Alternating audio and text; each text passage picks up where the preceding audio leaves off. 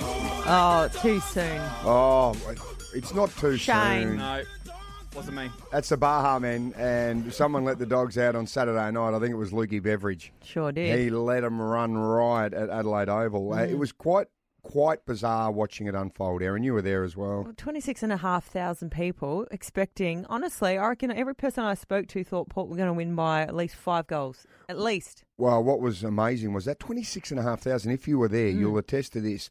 It was so loud. It was as loud as what a normal full house was. Oh, it was crazy. It was, It was great. just crazy. You're right. But then, well, within about five minutes, the crowd was quiet. It was silent. It was absolutely silent. It was like there was no one there. Erin. Um, now, there's spare a thought for everyone that's forked out some coin from Port Adelaide who probably were feeling very comfortable Yeah. going into the game, going, We're all going to Perth. We're Yeah. going to play in the grand final because people have forked out a lot of coin, flights, accommodation. Yes.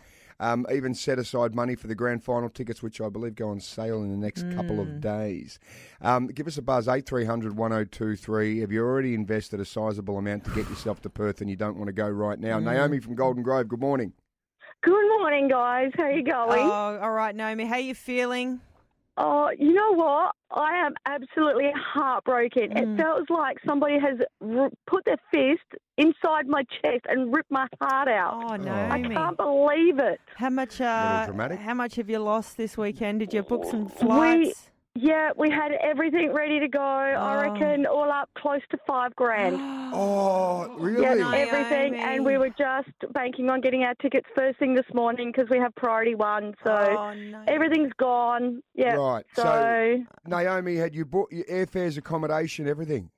Everything was ready to go. Yep. Oh, Booked Naomi. everything. Yeah, we So- were just waiting. But you know what? I reckon half of those guys on Saturday were already on the plane as well, and they forgot that they had one more game to go. You reckon that was it, Naomi? They were I just reckon too that was forward it. thinking. It was so heartbreaking. Mm. Yeah, I can't believe they had it all on paper. They had no excuse to lose that game, Hmm. Well, they had no and it was excuse to lose, just no. ridiculous. Um, Naomi, can I ask, are are you still going to go over?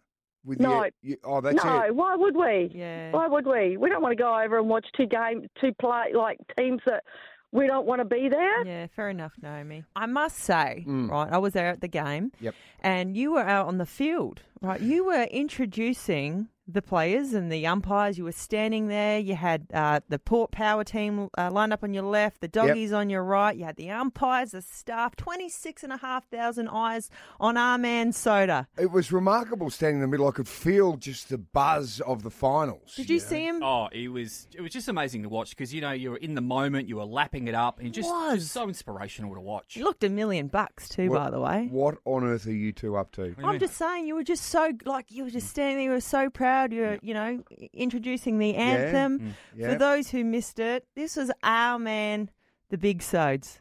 Now please join the coaches, the players and the umpires for the Australian National Anthem. God, choose them multipliers, and I'm losing control. What do you reckon? It was another meatloaf incident. Aaron Phillips and Soda in the morning. oh Adelaide's number one breakfast show. Mix 102.3.